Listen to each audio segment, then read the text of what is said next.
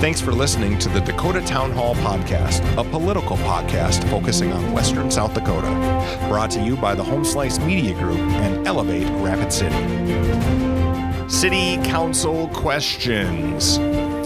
Please introduce yourself and tell us what you are running for. Hi, my name is Vince Vidal. I'm running for City Council, Rapid City, Alderman, Ward 1. And I've spent the last three years active on the city's Zoning Board of Adjustment and Planning Commission. After 20 years of serving in the United States Navy, traveling the world, and working with men, women from across the nation and our allied nations, uh, our family chose to settle here in Rapid City. I'm married with four children, five grandchildren. I bring a vast array, I should say vast array, I'm sorry, of work experiences including financing, journalism, marketing, sales, small businesses. Some of my experiences I gained here, right here in Rapid City, during the past 25 years. I'm currently serving as the Chief Steward for the American Federation of Government Employees, Local 2228, and working to solve management and labor relations. My past responsibilities have included being a Navy Drug and Alcohol Program Advisor and a multi term juror and foreman in our local courts. So I've seen firsthand how our systems handling issues in these areas and how we try to resolve issues with drug, alcohol abuse, and people hanging on by a thread and may not know how or where to ask for help. My experience shows I can work with city employees and other leaders to form smart plans to enhance all our lives. Neighbors who have shared their concerns with me know we can build a better community, and that responsibility falls on each of us. I promise to focus on everyone that needs me with dignity and respect. Those are just two affirmations I make daily. One of the questions was what can the city do so that people can find affordable housing? It's a great question because it's something I just spent this morning on uh, on the uh, Zoning Board of Adjustment and uh, Planning Commission, and we are still looking at it. We're, we're talking about a four story building that may be going up on the Kansas City uh, street. And, and with that, uh, one of the questions we ask is that are we sure we're going to be able to make those apartments affordable? And we hope so. And Excuse me. So we've been bringing developers, builders, and bankers and businesses together to get the growth where we need it. One thing we are doing to adjust our current uh, is to adjust our current TIF and TID policies, tax incentive financing, tax incentive districts. Uh, to say the least, we've been generous in our TIF TID policy here in Rapid City, South Dakota. We can improve and we should in this area.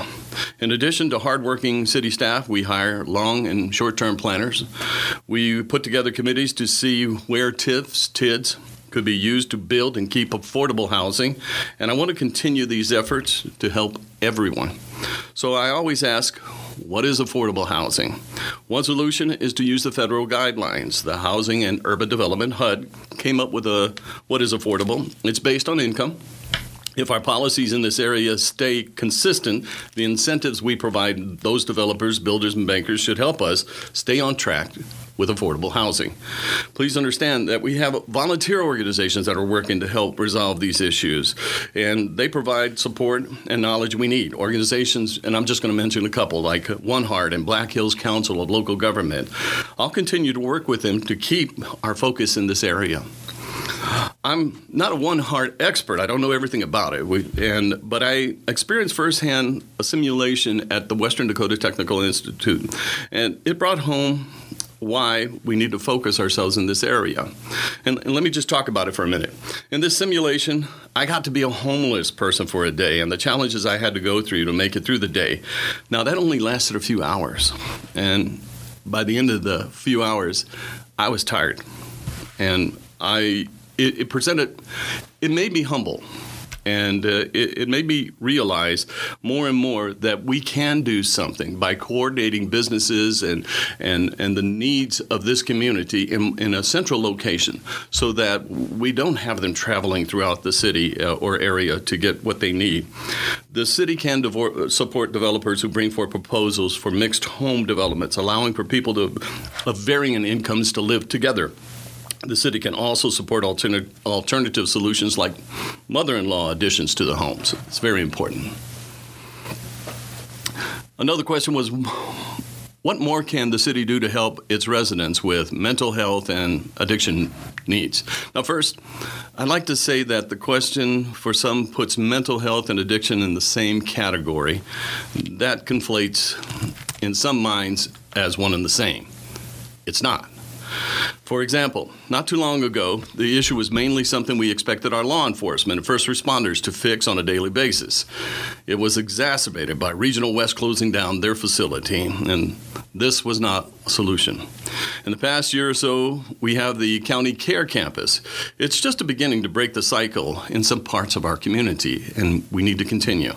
Care Campus and One Heart are the kind of solutions we need it can help break down the perceptions that anyone in these conditions are hopeless and one and the same. This, again, is not true.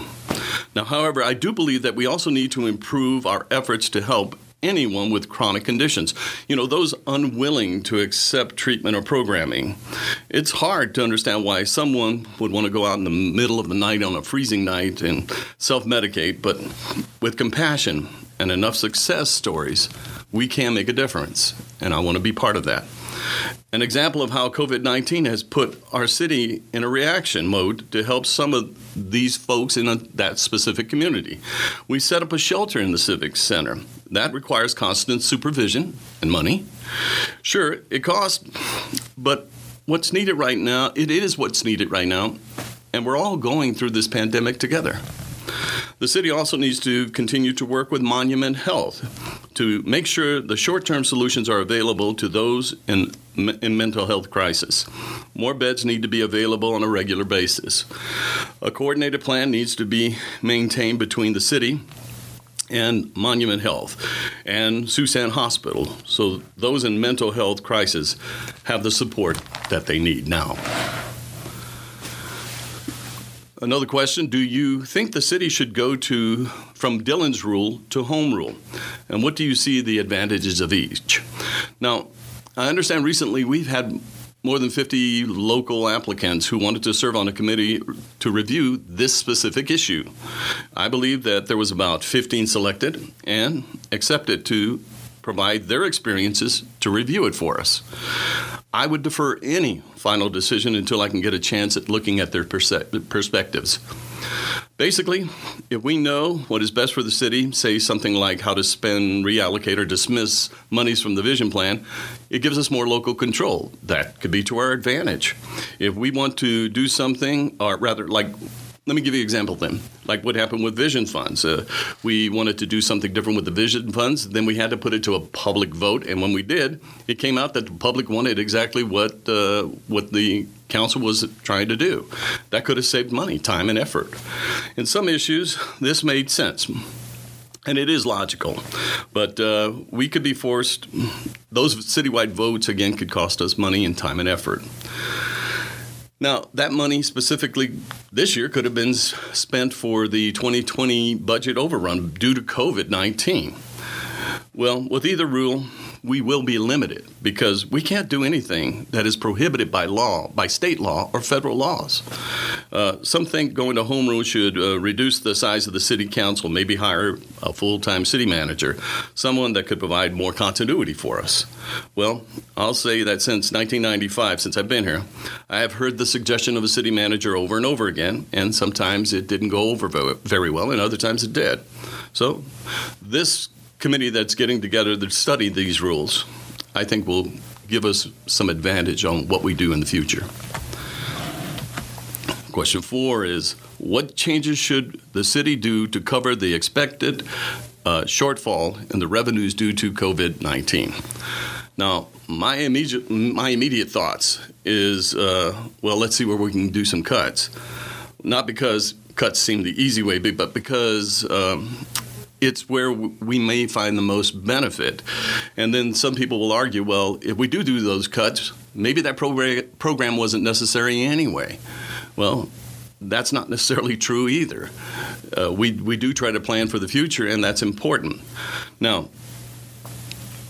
one of the things that happened recently is the mayor and the city uh, the mayor came forward and he presented a uh, his his budget cuts and where he thought he should do the budget cuts. And he presented it to the city council and the city council seemed to agree.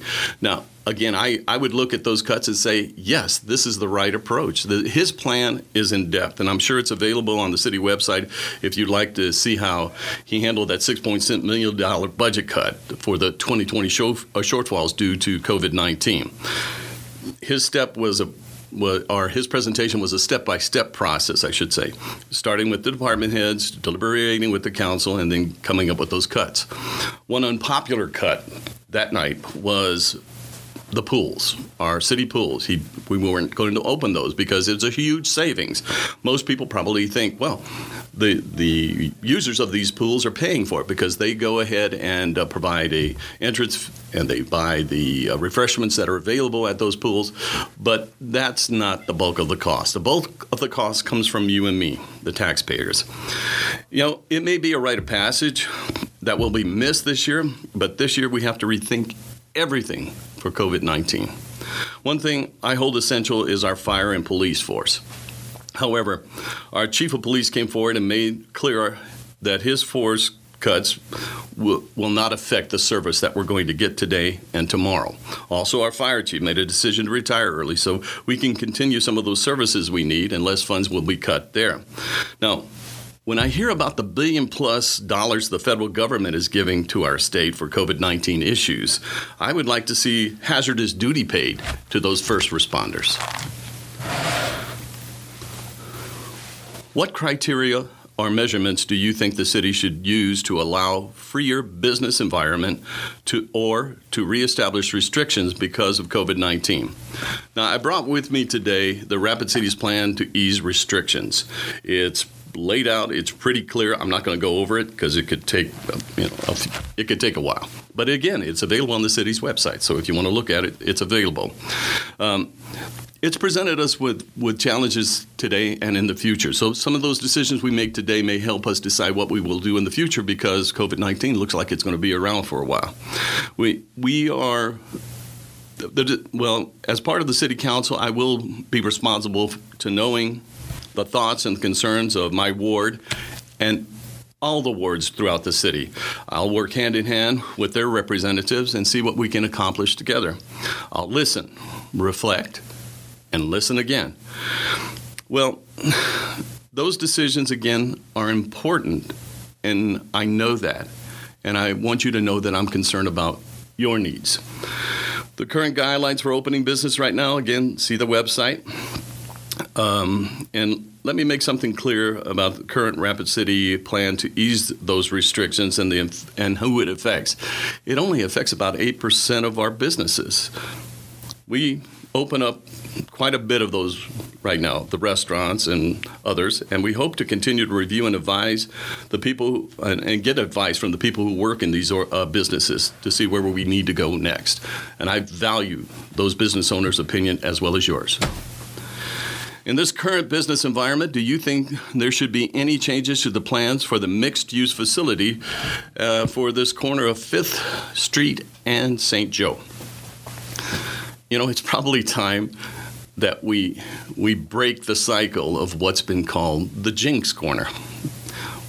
And for those of you who may not realize it, you know, there's been several projects planned there. And when I got here in 1995, when I look around at the, the mood of downtown, it's not what you see today. I remember that vision was bleak back then. Uh, some felt that uh, downtown would dry up and people wouldn't return to Rapid City. Well, there have been volunteer organizations over the years that have held fast that we should make it a travel destination if we would just cooperate. I remember a sign on Highway 90 uh, coming into the city uh, from the from the east. It was advising people to, uh, to heading west to get off at Elkvale Road so that they can get to Mount Rushmore and the Black Hills adventures. Well, I, I, remember a businessman telling me that he presumed the intent was to encourage bypassing Rapid City altogether. Now, that may have been true, but we eventually came together. Those signs, you won't see those anymore. Um, it's it, we have to work not just with the city, but with our neighbors in surrounding cities, Box Elder, for example.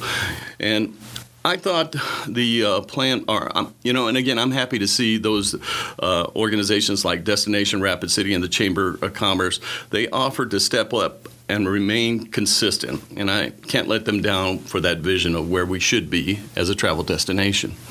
I thought the plan for the mixed use facility at 5th and St. Joe was a good one with businesses, residential, and much needed space for parking all in one place. And this is the type of uh, building that we need to build to continue our progress and smart plan for downtown Rapid City. Again, something I did on the Zoning Board of Adjustment and uh, the Planning Commission was to approve a project that's going to take place on Kansas City Street, and uh, it will provide just that. It will provide businesses, it'll provide parking, it'll provide uh, residential areas. Now, and also it's going to be in uh, the the build the way the building looks, uh, the facade, and both sides of the building, or all four sides, I should say, but uh, and, and what they present to people that drive up and down Kansas and St. Joe. So cities have used this kind of model to revitalize and have successful downtowns. And this type of building on Fifth and St. Joe will encourage a younger uh, demographic to live downtown. And it's the right kind of growth at this time.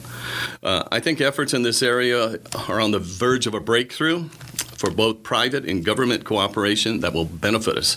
Also, please understand that there's the ideal and then what's practical, and I believe we need to get to the that basic parking issues settled. I can't do this alone, and I'll work diligently with everyone to get there. What are your one or two priorities you would like to accomplish during your time on the City Council? I wish there were only two. and, uh, and as I pointed out in other parts of this interview, the work is ongoing, and I'm willing to work hard. I'm willing to be there for you. However, since I was only asked to give two, my goal is for smart growth and creating and improving our infrastructure. We need to choose our projects carefully including how we spend any vision dollars to be forward thinking. And we must find a way to attract businesses that help to grow our economy and gain tax revenue for growth and opportunity.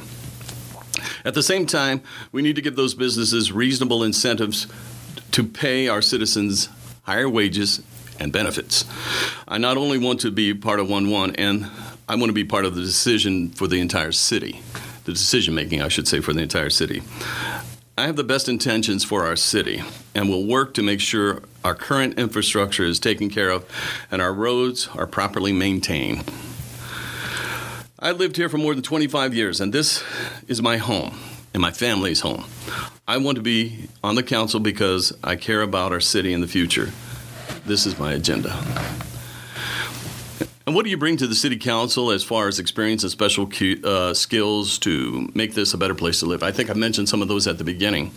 Um, you know, my, my first paycheck was from a small business owner. I was 16. Uh, my 20 years in the military experience helps me focus on staying prepared to wage and win war on any front at any time. Service alone has taught me, and as my captain on that aircraft carrier would say while we were out on patrol, we must sit high in the saddle with head on a swivel, always preparing for what, what, what will be next.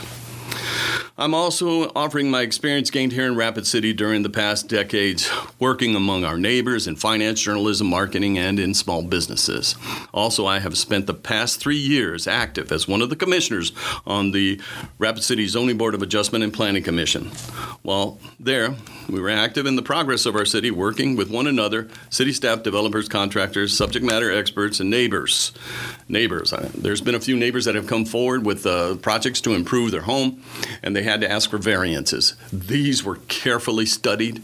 They were their opinions, their thoughts, their concern. Uh, you know, I was in one situation. I remember I was able to get uh, the, our neighbor to come up with Plan B that was effective of both him and kept kept him within the city's uh, ordinances. Now, I want to keep Rapid City moving forward.